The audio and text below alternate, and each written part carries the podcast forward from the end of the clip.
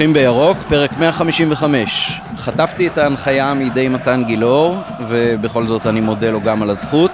איתנו אורח שהוא כמו בן בית, עופר פרוסנר, מה שלומך? אה, שלומי מצוין, וכל כך כיף לחזור שוב פעם, הרבה זמן לא הייתי, אני שמח שאתם מקבלים אותי עדיין. כן, בהחלט, אנחנו עוקבים אחרי כל המסעות שלך באירופה וגם בספרד. וגם uh, מתן גילאור שוב איתנו, uh, הפעם כמשתתף, מה שלומך מתן? טוב, תודה, מה שלומכם? יופי, שלוש נקודות עוד uh, נוספות בכיס שלנו, ומאחורי הקלעים שוב יונתן אברהם, שגם הוא שב מהגלות. אנחנו מזכירים לכם שניתן למצוא אותנו בכל מקום ובכל זמן, חוץ מבזמן המשחק, שאז אפשר למצוא אותנו רק באיצטדיון. בכל יתר הזמן, נובחים בירוק, גם בטוויטר, גם בפייסבוק. בואו נצא לדרך. נביחות, עופר פרוסנר, זכות ראשונים.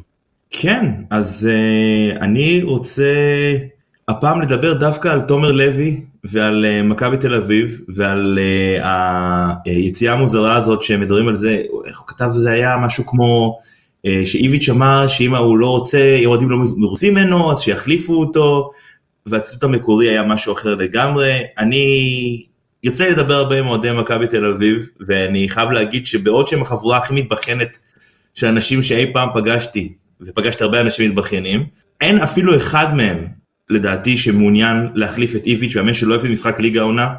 אני הייתי רוצה שהתקשורת תנסה קצת לקחת את עצמם אולי ברצינות טיפה יותר ולא לכתוב שטויות כאלה ולא לפרסם שטויות כאלה כי זה פשוט מוציא אותנו, את אותנו, אוהדי הכדורגל ישראלים, כל כך כועסים וזורמים על זה ו...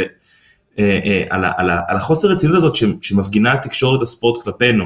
טיפה כבוד חבר'ה, באמת, לכל הכתבים שמדברים שטויות. במקרה הזה זה תומר לוי, אבל זה יכול להיות גם כל אחד אחר. כן, בהחלט. גם uh, אפשר להזכיר בעניין הזה את היציאה של, uh, נדמה לי, פשחצקי, על זה שמכבי חיפה לא הייתה חוטפת את הצהוב השני שחטף uh, השחקן של חדרה בשבת, אז אפשר להזכיר גם את מבוקה וגם את נטע לביא שחטפו אדום ישיר על אותו, אותו, אותה הסוג של הרמת רגל. באמת פשחצקי אמרת? כן, כן, כן. אז, אז באמת, עם כל הכבוד, אני אומר, ש... אין פה ספק לדעתי שהם, אני אפילו אומר בואו נניח שהוא לא פגע, אין פה ספק שיש פה עבירת משחק מסוכן, אני לא מבין איך אפשר בכלל להגיד אחרת. שחקן, אנחנו לא מתעסקים בשיפוט, אבל בוא, שחקן הרים פה רגל לגובה של ראש כששחקן עומד בסמוך, זה משחק מסוכן, וזה שווה כרטיס צהוב. אם, הוא, גם פגע בו, ואני לא, לא חושב, אבל אה, לא יודע סליחה, אבל אם הוא גם פגע בו יכול להיות גם אדום ישיר, אבל אה, כאווירה אה, רצינית או אלימה, אבל אם לא אז אז לפחות כרטיס צהוב. בוא נאמר שגם אני ראיתי עכשיו את אוהדי בית"ר ירושלים מתבכיינים כי על הפנדל שקיבלו הפועל תל אביב שזה הרבה יותר פנדל ממה שהם קיבלו נגדנו ובטח יותר מהעלק החזרה של עופרי ארד שאם תלכו לשידור חוזר לא הייתה שם בכלל החזרה הוא בחיים לא התכוון להחזיר את דוש כהן אבל טוב אני באמת הקטע שלא להתלונן על שיפוט אבל בואו זעקת הקוזק הנגזל. כן בהחלט נביחה שלך מתן. כן אז אה, אם עופר דיבר על אוהדי מכבי תל אביב אז גם אני אמשיך ואני אה, רוצה להגיד שתמיר אלחיאני הוא התחיל לכתוב אה, השנה טור בערוץ הספורט ואני קורא ותמיר יש לו את הסגנון הייחודי שלו וזה באמת מרענן זה, זה, זה שונה מנגיד מהכתיבה שלי מאוד וזה גם נחמד לי להיפתח לסוגים אחרים של כתיבה. כתיבת אוהד הכוונה ולא לא יש סיכוי שמתיימר להיות אובייקטיבי וגם הוא כותב את זה מה שאני גם חש הוא כותב רוב התגובות לטור שלי זה של אוהדי מכבי תל אביב. וואלה גם כשאני מפרסם את הטורים שלי בדה באזר אני מרגיש שרוב התגובות זה אוהדי מכבי תל אביב. עכשיו שתבינו אין לי שום בעיה בשמחה אני לא אה, פוסל אף אחד בגלל צבע החולצה שלו אפשר לעקוץ והכל ברוח טובה אבל בוודאי שיש לי חברים אוהדי כל הקבוצות ו- וכמובן שהכי הרבה מכבי אבל גם מקבוצות אחרות ו- ובשמחה אני כל בן אדם שמוכן אה, לקרוא אותי אז אה, אה, מה טוב. אבל uh, הנקודה שלי שזה מצחיק שאחר כך הם מדברים על כמה אנחנו מתעסקים בהם. אז בואו חבר'ה הם מתעסקים בנו לא פחות ולדעתי בשנים האחרונות גם הרבה יותר ממה שאנחנו מתעסקים בהם. טוב, בגלל עודף הצלחות, אז כנראה אין להם במה להתעסק, אז הם מתעסקים בנו. הנביכה שלי אה, היא המלצה להאזין לפודקאסט של אה, אורי לוי, בבא גול, פשוט אה, פודקאסט מצוין, הסכת שהוא לא תמיד אה, אה, תלוי זמן ומקום, יש לו עכשיו, ההקלטה האחרונה הייתה ראיון מצוין עם ביברס נטחו, יש לו אה, סגנון מאוד מאוד ייחודי לספר סיפור והסכת מצוין, גם אפילו הקשבתי לפרקים על אה, הדרבי של קזבלנקה ועל אה, אליפות אפריקה, דברים שאם לא היו סיפור שמסופר בצורה מצוינת, פשוט הייתי מפסיק להאזין אחרי חמש דקות, וזה האזנה מרתקת, אז אה, מומלץ לכולם. ואני לא השתתפתי בהימורים בפעם הקודמת, אז uh, אני uh, אציין שבמחצית אמרתי לידידנו יניב אבירן, האיש בעל ההשראה הכי גדולה שאני מכיר, שמכבי ינצחו בסוף מאיזשהו גול דרדלה עם כל ההזדמנויות שהיו לנו והשוער של חדרה לקח במחצית הראשונה, אז uh, לא היה דרדלה אלא פצצה ונגמר 1-0 צפוף, uh, אז זאת הנביכה השנייה שלי, עמדתי בהבטחה ליניב אבירן. עכשיו בואו נדבר על המשחק עצמו.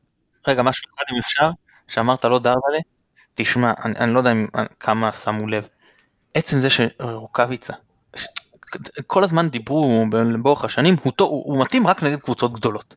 הוא לא, לא, לא מתאים נגד גגנות מצרפות. איך שהוא מכין לעצמו עם רגל ימין החלשה עם החיצון, ואז עם חצי סיבוב של, של נותן, בשנייה שהוא קיבל את המסירה עם שועה, בלי זמן לחשוב, ישר לפינה, זה, שמע, זה היה תומר חמד, כאילו. באמת ביצוע, הוא, הוא שדרג את עצמו העונה, וזה פשוט כיף לראות את השחקן הזה. זה בפירוש הדימוי שעבר לי בראש, היו לחמד אה, כמה גולים כאלה בנגיעה וסיבוב, אה, אני זוכר גם נגד אשדוד באשדוד דרך אגב, הלוואי שיהיה לנו עוד אחד כזה בשבת. אז אה, בואו נתחיל עם שבת שהייתה. חדרה בעשרה שחקנים רוב המשחק, הוציאה לנו את המיץ, וניסיתי לחשוב מה בעצם היה הסממן המרכזי לזה שלא כל כך הלך לנו נגדם במשחק הזה. ולא מצאתי שחקן מצטיין. אתם חושבים שהיה מישהו שהצטיין במכבי במשחק הזה? אוקיי, okay, אז אני כן, אני חושב שהיו שניים. אמ, שרי, אחרי תקופה רעה, לקח על עצמו את המשחק. אני לא אגיד שזאת הייתה תצוגת מופת שלו, אבל, אבל הוא היה טוב. הוא היה בהחלט, אה, בוא נאמר, הטוב בשחקני מכבי ששיחקו את אה, כל הדקות. הוא, הוא, הוא ייצר, הוא, הוא, היה יותר אגרסיבי בדרך כלל, אתה רואה, אם נלך סטטיסטיקה, למרות שסתם עכשיו אני מעיף מבט, כי לא הסתכלתי על זה לפני, אני רואה חמ, חמ, חמישה, נכנס לשישה מאבקים, ניצח חמישה מהם, זאת אומרת זה היה מורגש גם אה, במשחק, אה, ארבעה תיקולים מוצלחים, הוא כן איבד קצת הכדור, אבל סך הכל ניווט את המשחק, ניהל אותו, היה ניתן לראות איזה הבדל בין זה שפלקוצ'נקו בא אחורה ליד לביא להוציא אותו מהברוך, מה שהיה בטדי שלחצו את לביא, ומקס ירד אחורה לנסות לנהל את המשחק, או לא עשה את זה מספיק לדעתי, לבין מה קורה כששרי הוא זה שבא להוציא את לוי כשלוחצים, אה, עליו, וזה באמת רמה אחרת של ניהול משחק. אז הוא המצטיין, ואיתו ביחד, למרות שהוא שיחק רק 40 דקות, אז ירדן שואה, שבאמת מהרגע שהוא נכנס היה טוב מאוד, ובאמת נתן בוסט אה, למכבי, כן זה עדיין לא השואה לגמרי שאנחנו uh, רוצים לראות וכן אני חושב שהוא יכול להיות הרבה יותר טוב אבל uh, אתה רואה שיש לו יריית משחק והוא יודע לעשות את הדברים האלה בצפיפות של הרחבה uh, שחקן מאוד חשוב לנו. אז אני, אני רציתי להגיד מההתחלה ירדן שואה ורציתי אבל לשמוע מה מתן אומר כי למתן בדרך כלל יש נקודות טובות אני לגמרי לא מסכים איתך לגבי שרי אני כן מסכים לחלוטין לגבי שואה ואני אגיד גם למה. אני חושב שבמעט דקות יחסית שהוא שיחק אפשר היה לראות את הראיית משחק, את הפוטנציאל שיש לו ברגליים, כשהוא מחליט להתייחס למשחק כאל מקצוע ולא כאל מה שהוא חייב לעשות, או כל הבלאגנים שהוא עשה עד עכשיו. אפשר לראות שהוא ב... יש, הוא מבין כדורגל, אוקיי? הוא מבין כדורגל, ואני חושב שאחד היתרונות, אני מאוד מקווה ש, אה, שאנחנו נמשיך לראות את זה, באמת שהוא אה, אולי השחקן היחיד במכבי אה, שיש לו גם כושר משחק, גם רעב עצום, כי הוא לא שיחק הרבה דקות העונה, והוא באמת יכול להיכנס ולשנות משחק. וזה לא שהמשחק השתנה כל כך אחרי שהוא נכנס, אבל אני כן חושב שהגול, אה, וגם אה, ההתקפות שהיו אחר כך, ההחמצה של עווד, ובסוף אה, הבעיטה, אני לא זוכר של מי מצד שמאל שם כשהוא מסר לו, אבל אפשר לראות שבאמת הוא משנה את המשחק, הוא משנה את ההתקפה, ומשנה גם את כל הגישה של מכבי, שנראתה עייפה וקצת... עובדת עצות. אז אני לגמרי נותן לשועה פה את המסתיים. אמ, אני חייב להודות שאני לא לגמרי מסכים, אה, מתן, למה שרי היה כל כך טוב בעיניך? הוא היה נראה מאוד לא... לא היה טוב, זאת אומרת, הוא, הוא פשוט לא היה טוב כל כך, הוא לא נראה במשחק. אני, אענה רגע לפניך מתן, אתה גם uh, התייחסת לזה בטור, לזה ששרי באמת uh, בא אחורה בשביל uh, לכוון ולנווט את המשחק שלחצו על אבי, אני חושב שזה בעיקר היה מורגש במחצית הראשונה, גם עם כמה בעיטות, גם עם כמה הכנסות כדור, uh, גם אני ראיתי במחצית הראשונה שרי שמשתדל להיות הרבה יותר מעורב מאשר במשחקים האחרונים, מפה אני נותן את זה לך. לא, אז אמרת בעצם את הדברים, הוא פשוט ניווט את אה, משחק ההתקפה שלנו ולדעתי היינו מאוד אה, תקועים. צריך לקחת בחשבון שגם חזיזה וגם וילצחוט היו משחק לא טוב, אמנם הדריבל של אה, חזיזה כן עבד יחסית, אבל חוץ מזה לא הלך לו טוב במשחק, וילצחוט בכלל אחד המשחקים הפחות טובים שלו לאחרונה, וכשלא עובד לך מהאגפים, ובכל זאת אתה כן מצליח לייצר, ואי אפשר להגיד שלא הצענו. 20 בעיטות לשער 11 למסגרת, היו כמה מצבים איכותיים, והרוב זה, זה דברים שאתה מגיע מזה ששרי בונה לך את המשחק, ככה זה נראה הרבה יותר טוב. אז אתה אומר, למרות ששניהם לא שיחקו טוב, מהשחקנים באגפים, אז, אז כן הקבוצה יצרה, אז אתה אומר, מאיפה זה הגיע? מה שנשאר דרך האלמינציה זה שרי, ואני גם אמשיך ואומר, אה, עופר דיבר על ראיית המשחק של אה, שואה, ואני אגיד שכשיש לנו שלישייה במרכז שמשחקים ביחד, שרי, שועה ורוקאביצה, זה שלושה שחקנים שמבינים את המשחק. רוב השחקנים בליגה שלנו, בכלל ומכבי בפרט, לא מבינים את המשחק. וזה בסדר, רובם היו מבינים, חלקם לפחות היו מבינים את המשחק, לא היה להם מה לחפש בישראל. כי אתה רואה שחקן נגיד כמו נתחו שמבין את המשחק טוב, אז הוא עושה קריירה של עשור בחו"ל. אין לו מה, מה לעשות פה. והם באמת שלושה שחקנים שמבינים את המשחק ושאתה מבין את המשחק ויש לך עם מי לשחק אז זה באמת משדרג, זה מזכיר לי מאוד את, התקופה הראשונה של ראיוס, כשהוא עוד היה בעניינים, וקטן שיחק לידו, וקטן עוד קצת היה בעניינים, וזה היה נראה, באמת פתיחת אותה עונה, היה נראה, אה, אתם יודעים, המוקדמות של אירופה אני מתכוון, זה היה נראה מצוין, אחרי זה הם דעכו, כן, אבל כשיש שחקנים שמשחקים ביחד, שמבינים את המשחק, שלושה ושמשחקים קרוב אחד לשני, אז באמת יכולים לייצר דברים יפים מאוד. כן, אוקיי, זה מביא אותנו לנושא הבא בעצם שהכנו פה, שרי היה המוח ההתקפי והמוציא לפועל הכי עיקרי שלנו בחלק הראשון של העונה. לשרי יש עד עכשיו שבעה שערים, שישה בישולים, אבל מאז המשחק הקודם מול אה, אשדוד בעצם עבר סיבוב שלם. בסיבוב הזה היו לו רק שני שערים ושני בישולים, גם החטיא פנדל בטדי. אה, ומכבי עם חודש פברואר מאוד מאכזב, ארבעה משחקים, שני הפסדים ושני ניצחונות. אה, זה רק שרי בירידה הזאת, או שכל מכבי בעצם אה, חורקת? ואם כן, אז למה זה קורה? עופר, אתה רוצה להיות ראשון? הפעם אני רוצה להיות ראשון. אני חושב ש... זה חודש היה מאוד מאוד מאכזב, זה נכון, אבל אה, אנחנו צריכים לנסות להסתכל על זה בקונטקסט של העונה כולה. מכבי הפתיע, מכבי הפתיע את כולנו, לא רק אותי ואותכם, אלא באמת את כל האוהדים שלה, סביר להניח שאת כל הליגה, את מכבי תל אביב, את אה, בית"ר ירושלים. אה, אני לא חושב שיש מישהו שיכול לחשוב על קבוצה אחרת שתהיה הפתעת העונה יותר ממכבי חיפה. אני מקווה שאנחנו מסכימים על הדבר הזה. עכשיו יש דבר כזה, אה, בגלל שעונת כדורגל היא עונה ארוכה יחסית, יש בספורט האמריקני, שאני מאוד אוהב להסתכל עליו בתור דוגמא לדברים, יש דבר שנקרא סימפטום העונה השנייה. יש רוקי שמגיע לקבוצה, או שיטה חדשה עם מאמן חדש והקבוצה מצליחה ולא יודעים איך להתמודד מולה ולא יודעים אה, איך אה, להגן מולה או את השיטה המיוחדת שהיא מביאה ואז מגיעה העונה השנייה והיא עושה את אותו דבר בדיוק והדברים לא הולכים.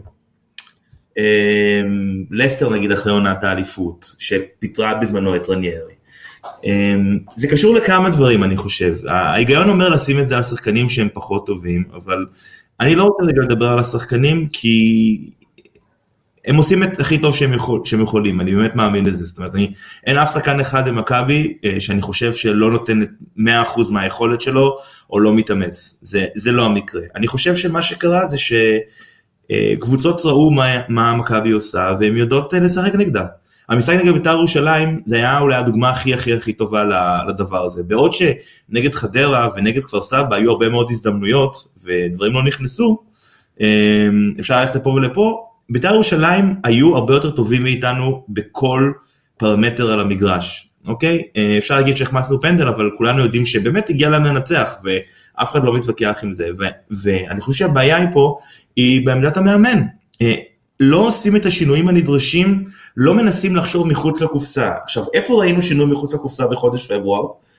ממש ברגע שמרקו החליט להכניס גם את שואה, זה אגב גם לא היה בכוונה, זה כי אשכנזי נפצע, אז הוא שינה מערך. מהר אחרי השער הוא החזיר אותנו למערך יותר הגנתי, אמ, הוציא את רוקאביץ, להכניס פולקוצ'נקו כדי להירגע ולחזור למערך הרגיל. אבל אני חושב שיש איזשהו אלמנט שלמרקו כרגע אין אותו, אני לא בטוח מה הסיבה, אני חושב שהוא כן יכול טיפה יותר להעז, של פשוט לנסות לשנות משהו, לזרוק את הדברים, לעשות איזשהו מישמש, לעשות כאוס, כי מכבי עם הכישרון שלה ועם היכולת הבסיסית של השחקנים ועם הכושר משחק, אמורה להצליח לנצח כמעט כל משחק ליגה, אולי חוץ ממכבי תל אביב. בית"ר ירושלים אני גם נותן לה את, ה, את הקרדיט, כי באמת אה, הראו שהם יכולים, אבל אין פה שום ניסיון לעשות משהו אחר, משהו חדש, משהו שונה, משהו שיפתיע את היריבה, משהו שמישהו שלא מתכונן למשחק יגיד, אוקיי, אה, וואו, אני לא יודע מה לעשות פה. הוא, הוא מאמן שאך ורק מגיב, וגם התגובות שלו הן לא תגובות שאתה אומר לעצמך, הוא עשה משהו, משהו מעניין, משהו מיוחד. אה, אחד הדברים שאני פחות אוהב במכבי של השנה זה שתמיד עושה את אותו דבר כל הזמן, אותו הרכב, אותה שיטה. אה, מאז המשחק נגד מכבי תל אביב שהוא שינה, הוא לא שינה באמת שיטה. אה, הוא לא ניסה לעלות עם שלושה בלמים עוד פעם. אני לא אומר מה הסיבה, כן או לא, או, או האם זה כדאי, אני רק אומר שאתה לא יכול לנסות לעשות כל הזמן אותו דבר ולצפות שאף אחד לא ילמד אותך ו- ואתה תמיד תנצח. כדורגל ישראלי, למרות שהרמה היא לא כזאת גבוהה, אתה לא משחק נגד קונוסים. יש פה קבוצות ושחקנים חכמים, וגם אם אנחנו נוטים לזלזל בקבוצות כמו חדרה, כמו אשדוד, אה, שנשחק נגדם ביום שבת, והראו לנו משהו שהם יכולים לעשות במשחק קודם, או, או כפר סבא, הם כן שחקני כדורגל מאוד מוכשרים, הם לא סתם הגיעו לשחק בליגת העל, שאוהבים לזלזל בה, אז כן, צריך ללמוד כל קבוצה ולנסות להתכונן אליה, ולא רק לשחק באותה שיטה כל הזמן, ולצפות שזה תמיד יעבוד. אוקיי, מתן, מה אתה חושב? קודם כל אני אגיד רגע על בלבול, שדווקא השינוי הכי אה, יוזם או אמיץ, או לא יודע איך לקרוא לזה, היה נגד מכבי תל אביב בהפסד 4-3, שאז באמת הוא הכניס את שואה במצב של אה, שוויון, ובאמת שואה שם שם כדור לעווד, שזה כדור של עונה, כאילו יכול להיות. אז, אה, אז שם לפחות על זה אני, אני מסכים עופר שכאילו יש ביקורת מסוימת זה, סתם שם אני אומר שהוא יזם זה היה נראה כאילו זה, זה אחד הדברים, ש... זה אחד, אולי החילוף הכי אהבתי העונה. שמכבי צריכה להיות אה, קבוצה שהולכת על כל הקופה נגד כולם. עכשיו אה, לעניין, אה, תראה, אני מתחילת העונה מדבר על רוטציה, רוטציה, רוטציה, וכולם אומרים לי לא, אבל תשלם על זה במשחקים, והכל עכשיו, אנחנו עם סגל לא מספיק רחב, ואתה שוחק את השחקנים שוב ושוב, ואין לך מחליפים מספיק טובים, אז זה מה שקורה, ועד שאתה מתכוון להחליף את סן מנחם, ולהעלות אותו מחליף. אה, לא להעלות אותו מחליף, לתת לו לנוח, כי אתה רואה שהוא היה פיזית ומנטלית, אז, אז, אז, אז, אז מי שאמור לעלות אה, אה, נפצע, ואז סן מנחם עולה ומאבד 11 כדורים, שזה המון, כן? בסדר, גם, אה, אתה יודע, היינו מאוד לא מדויקים, גם, גם חזיזה איבד 20, אבל פה זה מגן, שמגן יאבד 11 כדורים, זה, זה משהו לא, לא סביר. וראית שהוא, אתה רואים שסאן ב, בירידה. וזה עוד שחקנים, זה לא רק הוא. אה, עכשיו אתה אומר, ברור שלכל שחקן יש תקופה יותר טובה, פחות טובה. עכשיו גם קשה לך להחליף, כי לא הרצת מחליפים לאורך העונה שגם פתחו. זאת אומרת, אם היית עושה איזושהי רוטציה מסוימת, ועוד שחקנים היו בכושר. עכשיו אני מבין את הרעיון של אורגניות והרכב מנצח לא מחליפים והכל, אבל לא ניצחנו תמיד, ולעשות שינוי פה, שינוי שם, וכל פעם לתת לשחקן אחר לנוח, אני חושב שיש לזה מקום בעיקר בכדורגל המודרני, שהאינטנסיביות עולה, הקצב עולה, האורך של הספרינטים עולה, כמות הספרינטים עולה, השח... הגוף האנושי לא השתדרג באותה מידה שהמאמץ של השחקנים במשחק השתדרג. מה שאומר שהשחיקה על הגוף גדלה. וזה לא שהמסגרות, משחקים יורדים, להפך, אנחנו עכשיו עם ארבעה סיבובי מוקדמות באירופה, מה שפעם אני מזכיר לכם היה פחות, כן, ובגביע עכשיו ירד, אבל העונה לא יהיה, אבל זה כבר לכאורה שני שלבים ברבע הגמר, כן, קיצצו קצת בגביע הטוטו.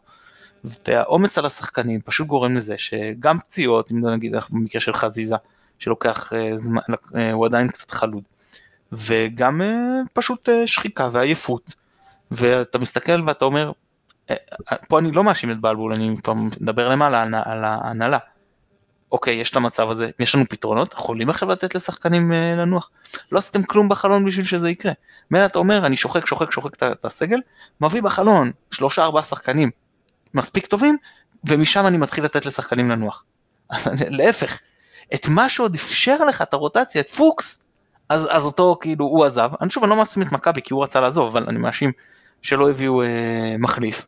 ואנחנו צריך להודות, אה, אנחנו קצת תקועים, בעיקר בקישור, שזה הקילומטראז' הכי גבוה של השחקנים, ואוטין, שלא ספרו אותו כל העונה, ואפילו למשחק האחרון שמנחם היה אמור לנוח לא ספרו אותו. עכשיו מנחם שחוק מצד אחד, עומד לקבל צהוב חמישי מצד שני, ואתה תגיע עם אוטין לאחד המשחקים החשובים סיכוי לא רע, שהוא לא שיחק כמעט העונה, ואחרי זה תגיד, אה, הוא לא ברמה. לא יודע אם ברמה או לא, אבל שחקן שלא שיחק חצי שנה הוא כנראה לא יהיה ברמה של משחק, בטח כשאתה מביא אותו למשחקים בפרופיל הכי גבוה. כן, מסכים איתכם, אה, התעלמתם באלגנטיות מהעניין של אה, שרי, אבל אולי נתייחס לזה בהמשך.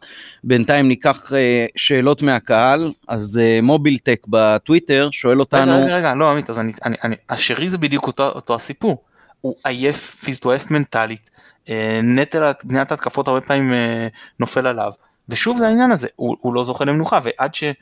כל הזמן היה לך אה, אפשרות לתת לשועה במקומו. זה לא אותו תפקיד, משנה טיפה את המערך, לא משנה, שועה כאילו משחק מתחת לחלוץ, הוא לא בונה את ההתקפות, בסדר, שאשכנזי ירד לעזור לבנות, שועה יזין את אה, רוקאביצה. אבל עכשיו שאתה סוף כל סוף שועה אה, טוב אתה רוצה להכניס אותו אז כבר חזיזה פצוע אז אתה בטח תכניס אותו במקום חזיזה ובכל זאת שרי צריך להמשיך לפתוח ולהישחק. כן. אה, אוקיי, אז מובילטק שואל אותנו האם ההתנהגות של עווד, אה, שאפשר לחלק אותה אולי לשני חלקים, זה גם המשחק המאוד אגואיסטי, שלמי שהיה מאוד הזכיר את המשחק שלו בנוער בשלבים המתקדמים של הצ'מפיונס ליג אה, לנוער, היה משחק בית של מכבי נגד דורטמונד, שמכבי שיחקה מצוין, ממש ממש טוב, והיו לא מעט הזדמנויות של עווד uh, בחלק הקדמי, ואת כולנו התעקש לקחת לבדו, למרות שהיו הרבה פעמים uh, הזדמנויות uh, למסור ולתת בישולים. אז משחק אגואיסטי שלו, שזה היה החטא הראשון, ואחר כך בא גם איזשהו פרסום באינסטגרם שהיה סוג של חטא על פשע. זה לדעתכם משהו שאולי אה, מבטא השפעה של אה, התנהגותו של שואה והיחס הרך כלפי ההתנהגות הזאת? זה היה חד פעמי או שזה עלול להיות אה, איזשהו אפקט של אה, כדור שלג שעכשיו אנחנו נראה עוד שחקנים מתנהגים ככה בסוג של אה, זלזול או התעלמות מהמאמן? עופר? אה, אני יודע, תשמע, אתה לא יכול לדעת אף פעם מי קם על רגל שמאל, מי מתעצבן, מי מבואס. מ... אתה יודע, לכולנו יש יום גרוע בעבודה לפעמים, וכל מה שבאנו לעשות זה ללכת הביתה ולהתכסות בשמיכה ושלא ידברו איתנו. אה, והילדים, והם כולם ילדים, יש להם אינסטגרם, אז הם רואים מה שהם היה להם חרא של יום. אתה יודע, אני אף פעם, אה, לקוח מתעצבן עליי וכועס עליי, או צועק עליי, אני אף פעם לא אכתוב על זה באינסטגרם או בטוויטר, כי זה נראה לי מוזר שאני אדבר ככה על העבודה שלי שנותנת לי משכורת, אבל שחקני כדורגל זה כנראה אנשים שחיים אה, ב... עולם אולי אחר של אה, ערכים או של מושגים, אני לא, לא מזלזל, לא שופט, זה שלהם, זה לא שלי, אבל אני אגיד שאני לא כל כך מתרשם לרעה. אתה יודע מה עצבן אותי יותר מהבעיטות של עווד במשחק? אה, עצבן אותי האקסטרה פרגון. אה, כל אחד מנסה למסור, שועה מנסה למסור, עד מנסה למסור, כולם מנסים למסור. אהבתי שעווד מנסה לבעוט, הוא רוצה להבקיע שער, הוא חלוץ, זה מה שהוא אמור לעשות. אז הוא לא הצליח לו, שהוא בעט לא טוב, כמו שהוא בעט נגד אה, מכבי תל אביב, וכמו שהוא בעט נגד, אה, מי זה היה? נגד אה, כפר סבא, אני חושב, אז הוא גם בעט נגד אה, חדרה, אז לא הצליח לו, אז הוא יכול היה למסור, אז מה? כאילו, מי ישמע, הוא חלוץ, הוא אמור להבקיע שערים. אלון מזרחי אף אחד לא כעס שהוא לא מוסר, נכון? אז נכון, עווד הוא לא אלון מזרחי, יש לו הרבה מאוד להגיע עד שיגיע לאלון מזרחי, אבל הוא צריך לחשוב על השער, קודם כל. אה, אז כאילו, באמת, אני מבין למה אנשים התעצבנו, גם אני התעצבנתי שהוא לא מסר, כי אנחנו תמיד, נדע, ראייה בדיעבד היא תמיד 2020, אבל כאילו, מה אתם רוצים שחלוץ יעשה? שכל הזמן יחפש למסור? לא, שילך לשער ויבעט. אז פעם אחת לא הצליח לו, פעם שנייה לא הצליח לו, פעם שלישית הוא כן בועט ומפקיע. הוא עשה את זה כבר העונה כמה פעמים, הוא גם בישל העונה, לדעתי. אין מה להאשים אותו, צריך לו לשחק. הוא מתוסכל כשהוא לא מפקיע, אני בטוח שהוא אוכל סרט יותר מכולנו על זה. והוא עדיין צעיר והוא ילמד, ואני לא לוקח את זה יותר מדי ללב, אני לא חושב ששועה משפיע עד כדי כך על כל השחקנים האחרים, אני חושב שיש איזשהו, תקשורת שמנסה תמיד לפמפם את כל הבלגנים ואת כל הדברים שקורים וכמה זה מסוכן לזה וזה וזה וזה. אני עדיין איתן בדעתי שאחרי שהייתי במשחק. בעפולה נגד אום אל-פחם בגביע, אחרי ששועה כבש אחרי כל הסיפורים שהיו, וכולם דיברו לפני המשחק, הוא לא פתח, מה יהיה, יעזוב בינואר, ואחרי שהוא כבש כל השחקנים באו וחגגו איתו, וזה היה נראה כאילו שכולם בסדר והכל טוב. אני לא עושה מזה עניין, לא לוקח את זה יותר מדי אה, ללב, אני חושב שאנחנו אמ, צריכים את עווד להמשך העונה, גם ככה הסגל שלנו קצר, ויש אמ, לנו מזל שבלבו לא מאמין שנראה לי מתרגש יותר מדי מהשטויות האלה, אולי מאמנים אחרים היום מתעצבנים וזורקים נעל כמו פרגוסון, אבל uh, לא צריך להתרגש מכל דבר כזה. חלוץ צריך לרצות להפקיע, לא תמיד צריך לבשל, ואפשר לקחת הכל בפרופורציה. כן, הנה, אפילו מרקו בעט בבקבוק. למרקו מותר. בהחלט. מתן, אתה מסכים עם עופר? לא לגמרי. אה, אני מסכים איתו קודם כל ששועה קצת פרגן ביותר מדי, אגב הוא שחקן מאוד קבוצתי שועה, אבל אני חושב שיש שם קצת חוסר ביטחון, כי היו מצבים שבאמת הוא היה צריך אה, ללכת לשער. אני אגיד לגבי עווד, שזה אה, נכון שהוא הרבה פעמים בועט, הוא חלוץ והכל, ואני אשאל אותך ככה עמית, כשהוא היה אצל רטן, כשהוא קיבל את המפתחות של הקבוצה, אתה הרגשת שהוא מפרגן יותר משהוא פותח כמחליף, אה, או שהוא פחות, או שבלי שינוי? כן, אני חושב שהתפקוד שלו היה יותר קבוצתי במובן הזה, הוא, הוא השתדל למלא את ההוראות כמו שצריך, ברור שהוא חלוץ אז הוא מחפש את השער, אבל אה, כן התרומה הקבוצתית שלו, אם אפשר לקרוא לזה ככה, הייתה יותר ניכרת. יופי, מה, מה הנקודה שלי? שכששחקן כמו עווד פותח והוא מרגיש ש, שנותנים לו חבל ארוך, אז הוא גם רוצה, הוא יפרגן יותר, וכשהוא עולה מהספסל, אז הוא רוצה יותר להוכיח. ואני אוכיח, אני אכבוש שערים, ואז כאילו אני אצדיק את המקום שלי. אה, ולכן אני אמרתי כבר בעונה שעברה, ואני חזרתי לזה גם העונה, שעווד, עווד בגדול הוא שחקן שכן מתאים למכבי. אם היית אומר לי נגיד גוזלן אחרי, בהתחלה כן תפסתי ממנו, אבל אחרי כמה זמן, הייתי אומר לך לא, זה לא. וייסמן אגב גם אמרתי לו, והנה אני מכה על חטא, תראה מה הוא עושה באוסטריה, אני לא תמיד צודק, כן, הוא מדהים. אה, ובכל זאת, אני אומר כן, זה שחקן שיכול ברמה שלו להתאים למכבי, אבל הוא צריך אה, עוד להתפתח גם באישיות וגם כשחקן, ולכן אני אמרתי אז ואני אומר גם היום, לא היום עכשיו זה כבר לא רלוונטי, אבל נגיד סוף העונה, להוציא אותו להשאלה למקום שבו הוא יהיה שחקן המטרה, לא שחקן המטרה כחלוץ מטרה, כאילו הוא יקבל את המפתחות של הקבוצה. ואני בטוח, אין לי ספק שיש קבוצות בליגת העל שישמחו שמוחמד עוואד יהיה אצלם בתפקיד מרכזי, אם מצאו לזנתי, אז על אחת כמה וכמה, ש... ולריאן, אז על אחת כמה וכמה שימצאו לעווד.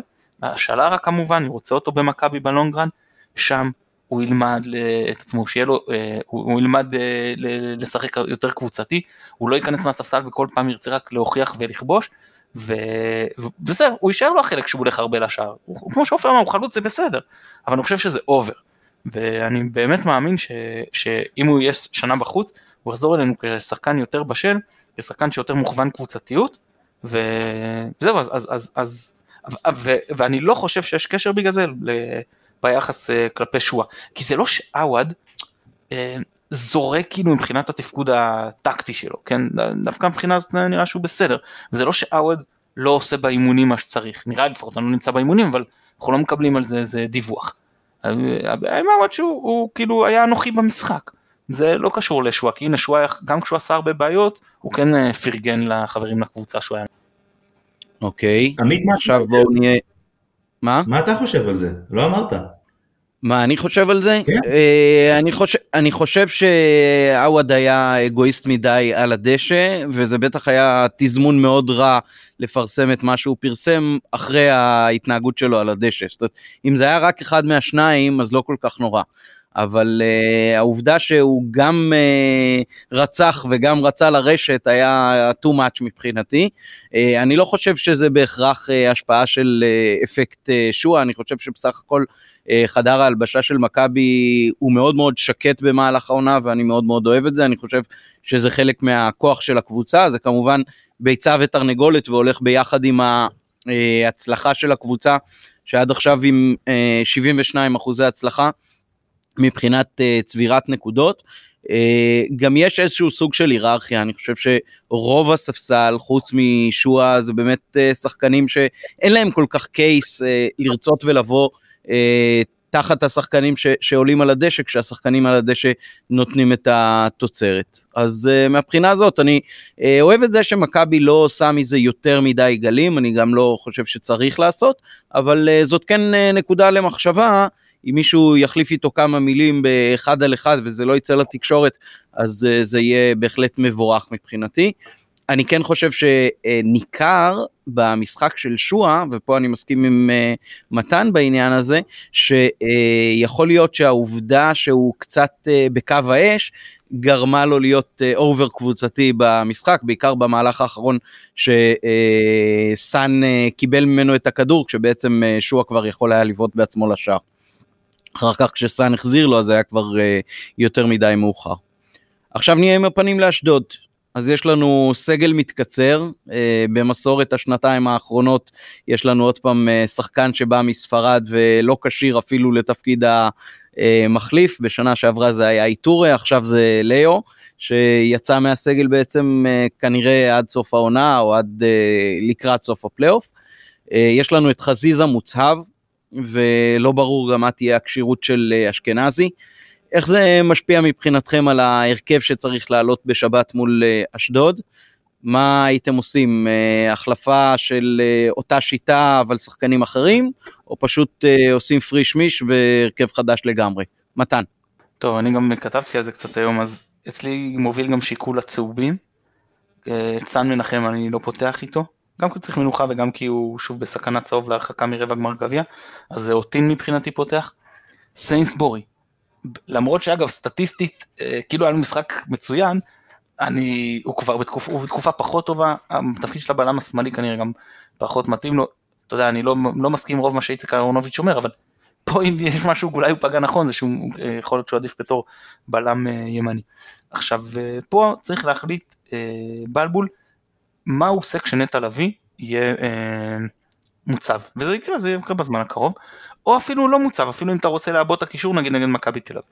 עכשיו הוא אומר עופרי ארד זה הקשר האחורי שלי, אז יכול להיות שפה זה זמן לעשות ניסוי כלים, להכניס את, אה, אה, עופרי ארד לקישור, נטע לביא כ-50-50 שאני חושב שהוא התפקיד הכי מתאים לו ושהוא יכול להיות מפלצת, ואז חבשי נכנס להרכב אה, כבלם שמאלי, סיינסבורי בלם ימני, אם לא בכל מקרה אני חושב שגם סיינסבורי תטיב לו מנוחה, אז, אז את חבשי בכל מקרה הייתי מכניס להרכב, בין אם על חשבון אה, סיינסבורי או בין אם כקשר אה, אה, נוסף ואז כבלם נוסף כשעופרי ארד הולך לקישור.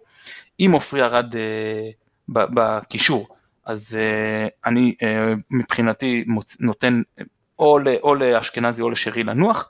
יכול להיות שאם אפשר לפתוח נגיד עם אשכנזי, קישור קצת יותר מעובה ואז שרי בהמשך המשחק, או הפוך, לתת שרי, לקוות שנעלה ליתרון, ואז להכניס את אה, אשכנזי. אה, במקום חזיזה את שואה, זאת אומרת השלישייה הקדמית שלי זה אה, וילצחוט בשמאל, שואה ורוקאביצה באמצע, בלי ימין, לצורך העניין בין אם זה יהיה אשכנזי ובין אם זה שרי, אז, אז כאילו אם ארד כן משחק ואם לא אז בכל מקרה אחד מהם יהיה אמצע ימין נגיד שרי, כשהקו שלהם אבוקה, אני אמרתי, אני אין לי אה, חיבה מיוחדת לסימטריה בכדורגל. לפעמים זה טוב, אצל מכבי זה לא הכרחי. אתה יודע מה, גם אם מוטין פותח, אז יכול להיות שגם אה, וילצחוץ יכול לשחק בין האגפים, כי בשני הצדדים יהיה לנו שחקן אה, מגן עם אוריינטציה התקפית. אוקיי, מעניין מאוד, הרבה מאוד החלפות באמת. עופר, מה דעתך?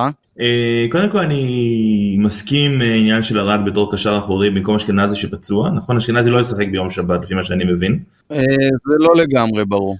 אם אשכנזי לא ישחק אז באמת זה יכול להיות כמו שאמרת או, ארד שדיברנו אולי מקס כאילו זה השיקול. אז ככה קודם כל אני אגיד לך הייתי עולה מאוד מאוד שונה מאיך שאנחנו עולים בדרך כלל הייתי עולה עם אה, אה, שלושה בלמים כשאחד מהם כל פעם מצטרף לקישור האחורי בין אם זה חבשי בין אם זה סיינסבורי בין אם זה ארד כל פעם מישהו אחר.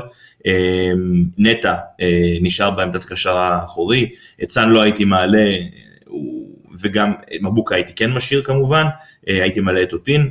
אה, השינוי הגדול שהייתי עושה דווקא בחלק המרכזי, הייתי מוציא את שרי, הייתי מוציא את וילצחוט, והייתי מעלה במקומם את שואה ואת הוואד, אה, הייתי משחק אה, סוג של חמש, נקרא לזה חמש אחת ארבע עם חזיזה, חזיזה שהצטרף ל... חזיזה מוטב, חזיזה מוטב. סליחה, לא חזיזה. יואו. סולליך תכף תגיד. כן, האמת שכן. הייתי מכניס את סולליך ואת אה, את, אה, את נטע במרכז המגרש, ועולה עם שלושה שחקני התקפה, אבל מתקיפים. גם שואה, גם עווד וגם אה, רוקאביצה, ואני אגיד גם למה. אני חושב שמכבי צריכה להפסיק לשחק כל כך איטי ומסתגר, והגיע הזמן שתתחיל לרוץ קדימה. לשנות לגמרי, להפתיע את אשדוד, כמו שאמרתי מקודם, לעשות משהו שהוא לגמרי שאשדוד לא מצפים לו, אוקיי? מבחינה התקפית, למכבי יש יכולת הרבה יותר טובה מלאשדוד, ועדיין משחק קודם אשדוד הכניסו לנו שלושה שערים. בגלל זה מה שאנחנו צריכים לעשות זה לגמור את המשחק הזה מוקדם. פשוט לגמור אותו מוקדם, וזה אומר להפקיע כמה שיותר מהר בהתחלה. אה, לרוץ ולהפציץ ולהפציץ ולדחוף קדימה ולרוץ קדימה. הייתי מצפה שמרקו יעשה משהו אחר, אבל אם אני אמיתי, לדעתי הוא יעלה באותו הרכב בדיוק, אה, מקסים יעלה במקום אשכנזי אם הוא פצוע, סאני יעלה בכל מקרה, אני לא מאמין שהוא יעשה איזשהו שינוי, אה, מאוד מקווה שהוא יעלה עם, עם חלוץ שני, עווד או שועה, אני מעדיף את שועה כמובן, אה, אבל אני לא מאמין לזה.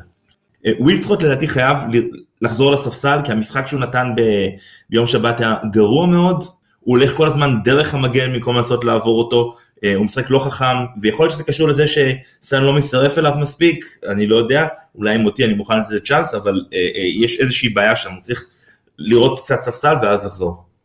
שלך אהרון. אני, אני רוצה להתייחס למה שדיברת על קישור של לביא וסלליך. צריך עכשיו לקחת בחשבון סליח הוא לא באמת קשה, ואתה מפנה פה לשלומי אזולאי ורועי גורדנה, זה שחקנים שאם הם פותחים ביחד, יש להם יכולת מסירה מאוד טובה, עכשיו שחקנים מאוד לא ניידים, שאם אתה מפעיל עליהם לחץ אתה יכול מאוד לנטרל את המשחק של אשדוד. מצד שני אתה עולה עם קישור כל כך דליל שרק אחד בו עובד הגנתית, אבל נגיד שגם אשכנזי שהוא לא בדיוק שיא העבודה הגנתית, אבל הוא כן נותן לך משהו, סליח נותן לך פחות מהבחינה הזאת, גם לא רגיל במרכז המגרש, אתה נותן לשניהם זמן לחשוב. כשאתה נותן להם זמן, זה שני שחקנים שיכולים לייצר נגדך, זה, אני, לא, אני לא פוסל, אני אומר, זה משהו שצריך לקחת בחשבון, עשתה עליו מתן, בגלל זה אמרתי שלושה בלמים, אתה צריך עוד שחקן אחד מאחורה, תמיד, הייתי אפילו שומר אישית על אזולאי, אישית על אזולאי. מי ישמור עליו אישית? סלליך מי? לא, אני חושב שהיה חבשי יכול לשמור עליו. אז, אז הוא למעשה יהיה בקישור, כי אזולאי לא מגיע למקומות האלה של הבלמים, כאילו ברוב המשחק.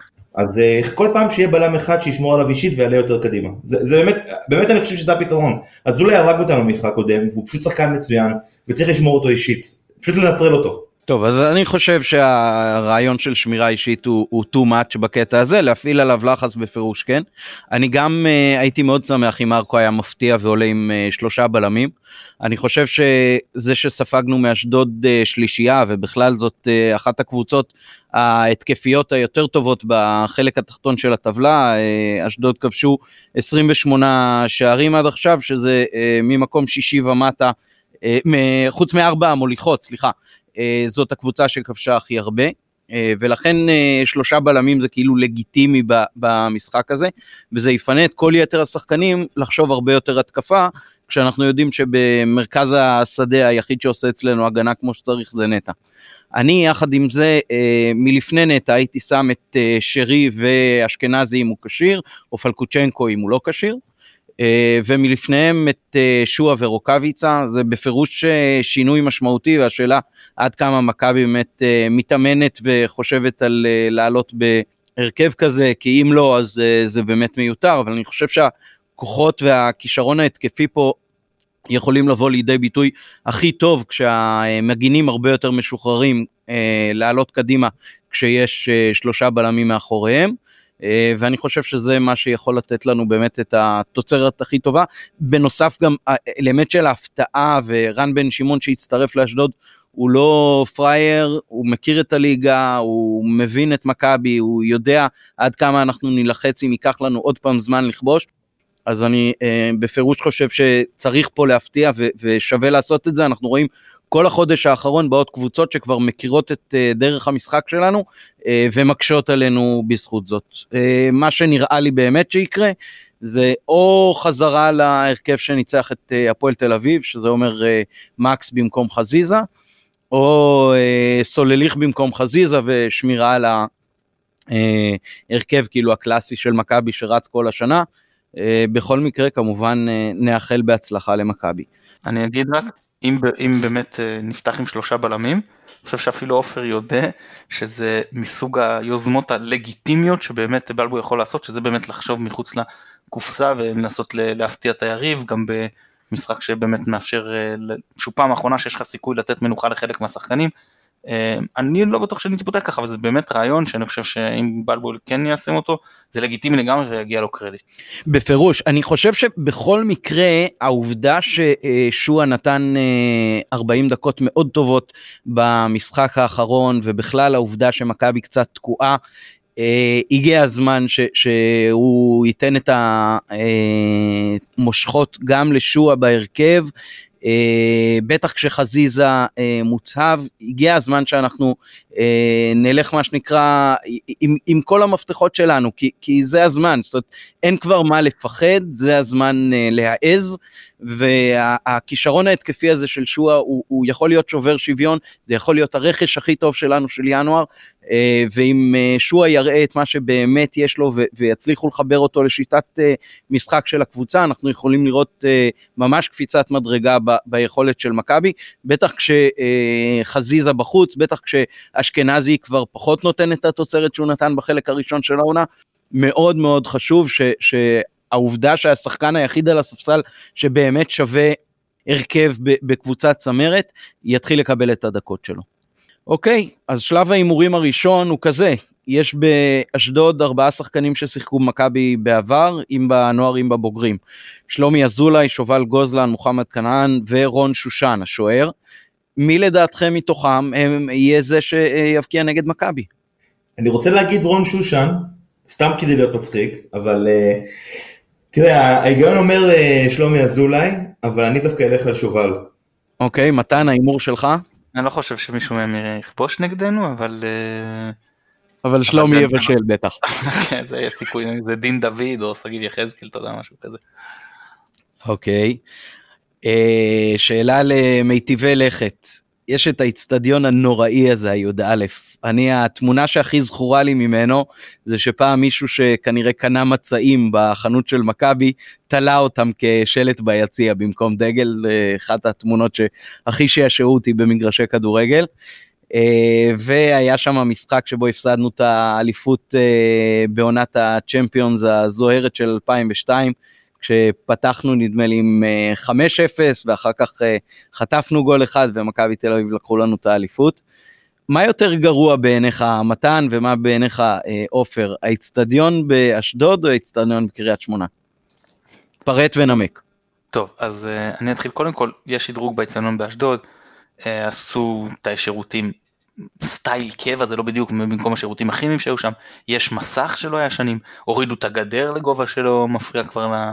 לראות לצפות במשחק ובכל זאת בקריית שמונה אתה יושב לאורך המגרש כך שאתה רואה הרבה יותר טוב אמ, ובאשדוד הזווית ראייה לא רק שאתה מאחורי השער אין לי בעיה אני יושב בהרבה משחקים מאחורי השער וזווית ראייה אה, פחות נוחה אז ברור שההגעה לקריית שמונה יותר מסובכת לי כי זה הרבה יותר ארוך.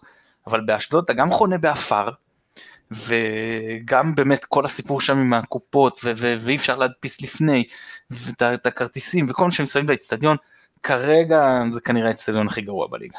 כן, אצטדיון, אחד האצטדיונים היחידים שמשאיר לך את הדילמה אם רואים יותר גרוע מהמגרש או מהטלוויזיה. אז אני, אני אגיד שאני עדיין לא הייתי בקריית שמונה בעוונותיי, ולכן אה, לקריית שמונה יש את, ה, את הספק שאולי הוא לא הכי גרוע, אז אשדוד מקבל את המקום הראשון. אני, הדבר שאני הכי אוהב באשדוד אגב, זה, מתן בטח זוכר, אנחנו היינו שם כמה פעמים ביחד, אה, ליד האצטדיון, בערך בפינה, איפה שהאוהדי חוץ יושבים, יש חלון שבאורך קבע תלוי בו אה, שלט של הפועל באר שבע. כל משחק עומד אוהד של הפועל באר שבע, מסתכל על המשחק, ואני לא יודע למה, לא יודע למה דווקא הוא, הוא, הוא, הוא אוהד ויושב מול המגרש של אשדוד, אבל תמיד מאוד זה לא אוהד, זה סקאוט. יכול להיות שזה סקאוט. אה, אבל אשדוד אין ספק שהוא אצטדיון נורא ואיום, ובאמת אם מישהו שומע אותנו מהמינהלת, אולי די עם אה, אה, לחכות לקופות בשביל להשיג כרטיסים, לאסוף אותם, אני לא, לא רוצה להגיע שעה לפני, ואני לא רוצה שימליצו להגיע שעה לפני, אני רוצה שיהיה לי כרטיס מודפס בכל מקום נורמלי, ופשוט להיכנס, אני לא מבין למה זה כל כך מסובך לעשות את זה. מהעונה הבאה זה הסטנדרט, כל המשחקים בהגדרה של המינהלת מחויב ואפשרות להדפיס את הכרטיס לפני בבית. זה כבר הוראה שיצאה לקראת העונה הבאה. אה, בנוסף נגיד שלמיטב ידיעתי הונחה אבן הפינה וכשאני אומר הונחה אבן הפינה זה אומר והחליטו שצריך למצוא מקום כן לאיצטדיון חדש באשדוד זאת אומרת יש תוכניות אני לא יודע מאיפה זה עומד כרגע אבל לכאורה זה כבר התחילו פעילו, פעילויות פעולות לצורך איצטדיון חדש בעיר. במהרה בימינו אמן. אוקיי אז אה, איך נצא שם מתיאטרון הסיוטים עופר מה ההימור שלך? אני הולך על 5-2 למכבי חיפה. תוצאה סולידית, אין מה לדבר.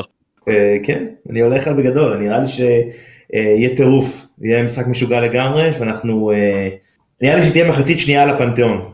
מתן, מה איתך? אשדוד יכבשו אחד, השאלה אם אנחנו נכבוש בכלל, אני אפרגן לנו ואני על אחד אחד. טוב, האיצטדיון הזה באמת הוא לא עתיר בכיבושים, למרות שבמשחקים של אשדוד השנה יש יחסית הרבה גולים. אה, אני מהמר על 3-1 למכבי, ונקווה בכל מקרה שיהיו שלוש נקודות, זה מה שחשוב בשלב הזה כשאתה עדיין תחרותי. חברים, תודה רבה. עופר, היה תענוג. אה, היה כיף כמו תמיד, אני מקווה לחזור יותר מוקדם מהפעם הבאה, ואם רק יורשה לי לכל המאזינים, אני רוצה רק להמליץ אה, על הסיפור שכתב איציק ששו לזכר אבא שלו, השופט רחמים ששו, הוא פרסם את זה בטוויטר היום, יש לינק, אני אמליץ לכם, אם אתם אוהבים לקרוא, אם אתם אוהבים סיפורים, הוא כותב נהדר, אה, אז כדאי לכם. ותודה רבה גם לך פרלה ומתן ויונתן וכיף לי מאוד מאוד לבוא, אני מאוד אוהב את זה. כוון, הכוון רחמים ששו, שעמית יכול לספר לך שהוא הניף את הדגל, הוא הניף את הדגל, ששו הניף את הדגל. כן. אה, אם כבר ממליצים על ששו אז כמובן גם למי שלא מכיר הסדרה שרופים ביוטיוב זה פשוט אה, חובה לכל מי שאי פעם אה, נסע לאיצטדיון כדורגל ובטח למי שנוסע בקביעות. תודה רבה גם לך מתן. תודה רבה, אני שוב אגיד שששו הניף את הדגל למרות שצבי שריר לא שרק, ואני אגיד שמאוד נהניתי מזה שהנחית, זה היה כיף קצת להיות ברקע. בכיף. תודה רבה גם למאזינים, נשמח מאוד גם אם uh, תפיצו אותנו לכל החברים שלכם, uh, אם זה בלינקים בוואטסאפ, אם זה בטוויטר, בפייסבוק, איפה שאתם uh, יכולים, אנחנו נשמח מאוד להגדיל את uh, מעגל המאזינים. תודה רבה ליונתן אברהם, אני הייתי עמית פרלה, והיה תענוג. תודה.